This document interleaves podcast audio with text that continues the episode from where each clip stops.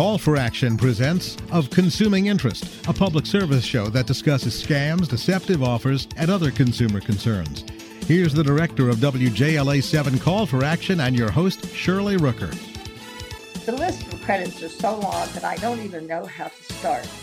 Well, I do know how to start. I'm going to tell you that Herb Weisbaum has been doing consumer issues for a lot of years, and he is really an expert. His his uh, handle, Consumer Man, is well deserved. And beyond that, he is the contributing editor at checkbook.org, which, if you don't use Checkbook, you should. Herb, it's such an honor to have you on the program. How are things with you? Fine, thank you, Shirley. Nice to talk to you again. For folks listening, I've known Shirley since she was what out of high school or something like that. Oh, probably younger than that. but we have, and we've worked together. And, and, you're a, you're a great guy, and everybody in the consumer world has such respect for you. Thank you. Uh, maybe some of the people that you tackle don't like some of you, but you know what? You fight a good fight. But let's talk about the issues. There's so many issues out there today that we have to deal with. Uh, and I, I want to start out with a couple of simple things. It won't take us long to cover, but you've recently written about uh, digital subscriptions and also, since we live in a digital world, how to wipe information off of your digital devices before mm-hmm. you throw them away. So let's talk about the digital subscriptions because that's a good way for people to save some money in times right now that seem like we need to. Absolutely. People sign up for these subscriptions. In many cases, they take the free trial offer, which is designed to get you to, to sign up. And then you forget about 30 days down the road, you're going to start paying every month. And they wind up with all these subscriptions that they, oh, did I have that? I didn't realize I had that subscription. And it can really add up in some cases to hundreds or maybe even thousands of dollars. So the tip is you've got to go through and maybe do a, a little audit of your digital subscriptions and find out how many you have. And you know, a lot of people signed up for streaming video services during the pandemic, and now that folks are getting back to living their lives again, they may not be having as much time sitting there in front of the TV and using all those streaming services. You know, you you got CBS All Access to see Star Trek, and you got Disney Plus to see The Mandalorian, and then you're done the series, and then you forgot to cancel, and then you get this uh, payment every month it's automatically billed. Maybe you don't think about it. So you need to go through. And I guess the easiest way, Shirley, is just take a look at maybe your checkbook, your check register, or your credit card statement and look and see what the services are on there that you're paying for every single month. And it's not just streaming video, it's music streaming. I have services. I, I do a, a, monthly newsletter. I pay a subscription for the pictures that go in the newsletter. I pay a subscription for the mail service that sends out a newsletter. You may have a subscription to a, a, a register that keeps track of your expenses or something like that. There's a lot of subscriptions. Some people have subscriptions to their cars. You know, you may have the music in your car or some other feature. Cars are now doing subscription services for the uh, super top of the line features. So go through and figure out what you're paying and cancel the ones you don't use anymore. You know, after I read that, Herb, I went through and looked at some of the ones, and I got rid of a couple of things that I was using for streaming that I had signed up for them when they had were introducing some program that I really wanted to binge watch on. I did yep. it and then forgot to cancel. So yep. thank you, Herb. You saved me some money there too. But let's go on and talk about our privacy issue, which is all the information that we have on our digital devices how in the world do we get rid of it before we discard them, whether we donate them or however we get rid of them? Sure. And by the way, just one more tip before we move on is if you sign up for something and it's a free 30 day trial, mark it down in your calendar and put it the week before and, and put it there. If I haven't canceled this by next week, I'm going to start paying for this thing. So you don't find yourself in this situation. That's what I do every time I try something out. I put it in my calendar and it's like, next week it's either going to be start paying or cancel it. So that's that's the final tip on that one. Um, absolutely. to, to, wipe your data i mean people may not realize you know, a lot of stuff is stored in the cloud but a lot of stuff is still stored on your device whether it's a laptop whether it's a cell phone whether it's a computer a tablet whatever. And before you get rid of this thing whether you're going to recycle it whether you're going to just uh, give it to Goodwill or, or, Salvation Army or something like that, donate it to your school or whatever, uh, uh, or you know just get rid of it. You need to get rid of all the data that is being stored on that device. The, the, instructions are maybe a little bit different for every device, but the bottom line is what you have to do is you have to make sure and you do the factory reset. So you set the, uh, the the device to back to factory reset, which you get everything back to where it was when you first bought the device, and then if you're uh, got a lot of sensitive stuff on there, you may want to run some programs. There's a bunch of programs you can get, uh, such as Disk Wipe or DBAN, DBAN, are both free apps, and they'll destroy whatever data is left on the drive um, because you know you want to make sure there's nothing there. Uh, that's the key. If, if for specific things, and my article on checkbook.org, which is how to wipe your data, has we gave links to, for instance, if you have an Apple, you have a Chromebook, you have a PC, you have this cell phone, you have that cell phone, an Android, and Apple. There are specific instructions for every device, and we made it real easy to find that with this story. But if you're not sure, just you know, go to the Google. How do I wipe an Android device? How do I wipe an Apple device? Uh, and don't forget smart TVs. You know, a lot of the TVs now store the information, uh, have the information like your credit card or your password to your streaming subscription right there on the TV. And unless you wipe that TV and you decide it's a really good TV, I'm going to give it to Goodwill or maybe I'll give it to a friend or something, all that stuff is on there and they can still keep accessing your subscription and, and maybe you'll continue to pay for it. So you've got to make sure uh, you do that uh, with the TVs as well as all these other devices. Anything digital, anything that's potentially storing data has got to be treated as if it's a, a vault with your stuff in there that you got to make sure you clean out before you give it to somebody. You know, I thought about everything else, Herb, but I hadn't thought about the TVs. You're absolutely right. They've got an awful lot of information on there. Um, yeah. But one thing I would say to consumers that I think that you would probably agree with is be very careful if you're going to use an app to wipe the data that you know the history of that app and that they're not going to be setting themselves up to collect all your data. That has got to be a concern to me. I'm a little bit of a privacy nut. no, absolutely. Know. Yeah, that's why we recommend Disk sure. Wipe and yeah. DBAN because those are two that have been around for a long time. Just don't yeah. do, you know, just don't search wipe my drive or something like that. The other thing, if you're really as privacy concerned as you are, and I am too, as a matter of fact, um, it's it's a real fun thing to take the hard drive, and if it's something that's only going to be recycled, it can't be used again. I go in and I take the hard drive out of my desktop, my uh, CPU, and I take it downstairs and I get a sledgehammer and I pound the daylights out of it. And then I uh, drill a couple of holes through it with a drill, and then I stick it in salty water for a month. Nobody's going to access anything off of that, and it's really cathartic. You can take all, you know, people go to these smash it rooms. I just do it with my with my uh, my CPU, uh, my my desktop. I just take the hard drive out and do it. It's really fun. Herb, you want people to send you their hard drives? Well, That's no, hysterical. No, try to take a video of it. I did a story of it uh, for the local TV station here. I got more response. People thought that was the coolest thing in the world. They saw me with a hatchet and a sledgehammer pounding this oh, thing. Yeah. That, that's a great idea. Fun. Take out all of your aggressions on that instead of Correct. on somebody else. Okay. Correct. We're gonna we're gonna take a brief pause here to let our listeners know they're tuned into of consuming interest here on the Federal News Network. I'm talking with Herb Weisbaum today. His handle is Consumer Man, which he well deserves, but he's also a contributing editor at checkbook.org. And if you don't get Checkbook, you really should. It is my Bible, Herb. You and I discussed this before we went on the air. It's a wonderful publication, unbiased opinions that are only done by people who subscribe to Checkbook. And so it's it's really a great book. Thank um, you. Yes, now, it's, uh, it's very different go... than a lot of other people. You know, who like oh, uh, yeah. these oh, services yeah. they get paid to list the uh, contractors up top or whatever. Ours is based on their facts and not there's no money involved whatsoever. I will tell you, I have never been disappointed. So well, thank you. Uh, and I've written reviews, and if somebody does a good job, I write a review of them. Yeah, that's what I do to too. Absolutely. That's how we get that information. Yep. That's exactly right. Yeah. Okay, we've taken care of the fun stuff. Now let's get down to some of the things that we don't like, but is there, provides a service, but there's some contemplated changes. Mm-hmm. And I know we've heard from consumers who complain about it too overdraft fees mm-hmm. and banks. Explain to our listeners what we're talking about when we talk about overdraft fees.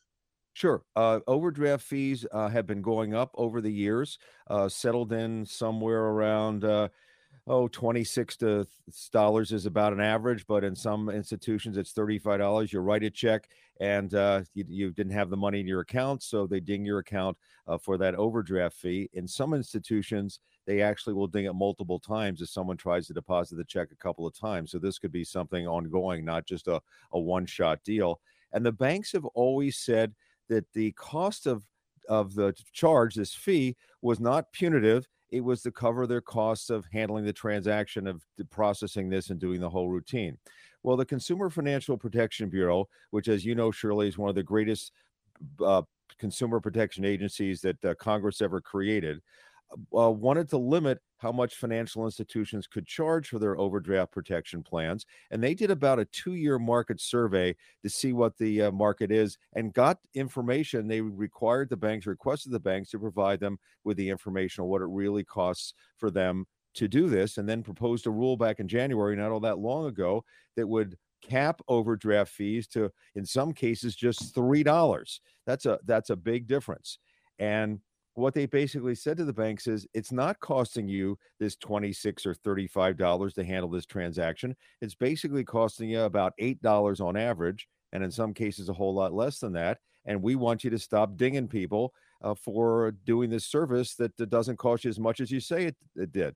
And i just think that's great. I just think that's a really you know a lot of people who are on the edge living paycheck to paycheck and they they're trying to time it and hope the money gets in or whatever they're forced sometimes to overdraw and they get clobbered with these penalties. Uh, it's a big source of revenue for the banks. According to the cfpb data uh, it generated 280 billion dollars for them since 2000 and just nine and nearly 9 billion just in 2022 alone. So this is a big revenue stream for the financial institutions and the banks are not going to be able to do that uh, with this rule when it takes effect well, I certainly can understand that. But, but the overdraft protection is something that I think is of value, great value to consumers, because if suddenly you find yourself or a deposit didn't make it to your account and you were depending on that check being deposited or transfer being deposited, then you, you may be finding yourself writing a check that doesn't clear. Now, as I understand it, the overdraft fees uh, are not based on how much you use or how often you use it or anything like that. It's just a fee that the bank sets. Is that is that fair? Basically, it's the same fee. That is correct. So but the fee you don't have to you don't have to have that program. You can set up a situation where you have your savings account linked to your checking account and if you're going to overdraw, the money is automatically transferred so you don't overdraw. Those programs are much less expensive than paying the 26 to $35 a clip, number one. And the problem we found is that a lot of people, when they got their debit cards, signed up for overdraft protection because it sounds really wonderful. I won't overdraw. Well, everybody says the reason why they get a debit card is so they can't spend more money than they have. So if you go to a store and you put your debit card in and you don't have enough money to pay for that $4 latte and you get dinged the fee, that $4 latte is now $30. Most people, when surveys are done, said that's not the way they want it to work, but that's the way it is working and they don't understand that. So you've got to find out if you have a debit card, what is the what program did I sign up for? If I go buy a latte and I don't have the money in the account, am I going to get, is it going to be declined, which is what most people say they want to have happen with a debit card so they don't spend money they don't have, which is why you have a credit card to do that? Or am I going to get dinged an overdraft fee? That's one of the big problem areas that people don't understand what program they signed up for when they got their debit card. The final well, point that is, is a bank- great question. I'm sorry. That is a no. great question to ask when you're signing up for a debit card that I don't want it, make sure that that's very clear because I would think it's to the bank's advantage to have you sign up for the overdraft protection. Right. And um, don't have to sign up. Go now. The next time you're at the bank or call your bank, say, What's on my card? What happens if I make a $4 purchase and I don't have the money in my account? Am I going to get ah, paid uh, yeah. a fee or is it going to be rejected? And if you don't like the answer, change it. The other thing is a lot of banks, because Congress is looking into this, the regulatory agencies are looking into this. Uh, and even though the bankers think this is a terrible rule and it's going to uh, drive competition down and it's going to hurt the banks and not uh, get the service that people want, they're very upset about this. A number of big banks have already made the change. They've seen the handwriting on the wall. Capital One has eliminated all its overdraft fees uh, for those who enroll in its no overdraft service. It will actually authorize payments or overdrafts at its discretion, which means if they think it's something important like your rent, chances are they're going to let that go through. Bank of America has dropped its charge from 35 to $10. Wells Fargo gives account holders a 24 hour grace period before charging an overdraft. Chase doesn't charge customers its $34 overdraft fee if they've overdrawn 50 bucks or less at the end of the business day. And so this is a this it doesn't have to be the way it is, is the point I'm trying to make. The banks could do a lot more to truly provide customer service uh, for their customers without digging in these huge amounts of money. The federal regulators are saying we're going to make you do that, and I think a lot of banks are doing it now because they just see the the handwriting on the wall where we are as far as these junk fees that the Biden administration has targeted because it really does add up in the course of a year to hundreds or thousands of dollars you know, and, and I, I think they're to be applauded too, Herb. And I think they'll get recognition from the people that the the banks, the their customers, who are going to be very pleased with this kind of service and the fact that we're not going to have to worry about such huge overdraft fees. And the point you made too, that if a check is bounced once and then bounced again, I mean, people are going to get two overdraft fees, and they may not even know it's happened unless they're online checking their accounts. Correct. So this is um, this is something that does does need looking at, and it's a really good thing to put some kind of limits on there. But then consumers also, on the flip side of this, Herb, you know me, I believe in responsibility. Consumers have got to take responsibility for what they're doing and understand what their balances are so you got to keep up that checkbook. You got to go online and do all those things. Anyway, that's enough of my yep, lecture. Let's absolutely. just let's just take a brief pause here to let our listeners know they're tuned into Of Consuming Interest right here on the Federal News Network. My guest today is Herb Weisbaum, who is a contributing editor at checkbook.org. He's also known as the consumer man. He's been a, a friend and, and, a colleague for a number of years, as she said at the beginning, longer than I want to talk about. At any rate, we have a lot of other stuff to move on to.